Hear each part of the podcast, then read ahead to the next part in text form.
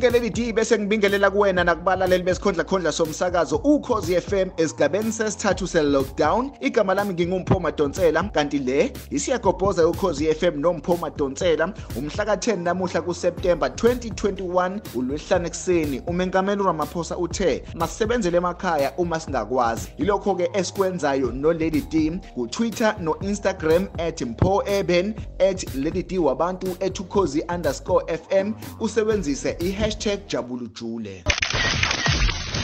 Siyakubhoza nompho madonsela lady d ukamomphela unethemba lokuthi njengoba elapha yaphesheya kwezilwandle angazithola esehlangana necrush yakhe udrake. Uyazi-ke iy'ntokazi ey'ningi lezi ey'sencane kakhulukazi ziyayifela ngale nsizwa udrake. Uyazi sisakhuluma ngayo le ntokazi engaconsi phansi njengamanje ukamomphela usefaniswe nobabes wodumo ngemdanso. Kodwa abantu abaningi abakuzwa-ke lokho empeleni abakufuni lokho lady d kuthiwa lezi ntokazi zingafaniswa kunalokho mazihlonishwe ngendlela elinganayo. Bakhuluma kanjena nje lady d yingoba ukamomphela ubetrenda e-uk edansa phambi kwezihlwele ebezimthokozela nangendlela nje bedansa ngayo nengoma yakhe ethi nkulunkulu ziyithokozele ihlwele ubone nje ukuthi zisezulwini elincane zibona nasi isimomondiya salapha emzansi. Naye ubebsi-ke uphumele obala wabhala kufacebook encoma nje ebongela le ntokazi ukamomphela. Sithemba ukuthi-ke anizukubafanisa kunalokho nobasekela ngendlela efanayo ngoba ubebs nokamomphela basileya ngey'ndlela ezahlukene.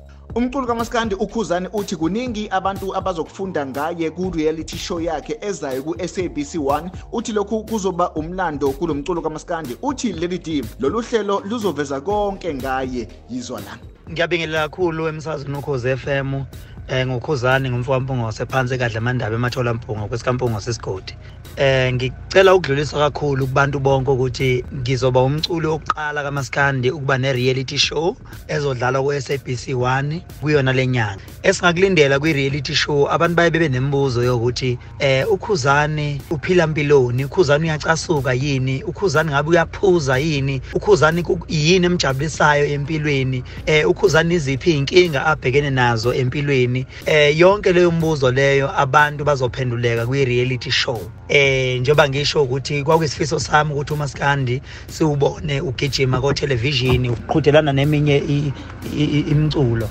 Namhlanje ke isifiso sami sifezekile. Eh ngijabule kakhulu ukuthola leli thuba esinikezwe SABC 1 ngiyafisa ukuthi umaskandi ukhulu udlondlobale njalo uye phambili. Sithembe nje khuba ukuthi kulona lolu hlelo sobona nesinqandamathe sakho. Sagcina phela ubize usiphongo ngobhebi ngephutha. Lady usegadlile naye kunomamngoma unontanda kubukwa uZarina Hassan mayelana nokubheda komngani babo nalowo wabengunkosikazi kaMalusi Gigaba unomamngoma. Lokhu kuza ngemva kokuthi Lady unomamngoma ephendule umbuzo othi kungani engasesuye umngani noZari obubuzwe ngulasizwe ku YouTube show yakhe? Unomamngoma uphendule wathi angeke aphendule okutheni ngalolu daba. Uthi nje kwaba isinqumo sakhe sokuthi azithulele angabe sakhuluma nozari lo uthi leli d uzari wazama kaningi ukuxhumana naye unomamngoma kodwa uthi yena unomamngoma wanquma ukumziba nje amshaye ngomzimba. Unomamngoma uthi uzari lo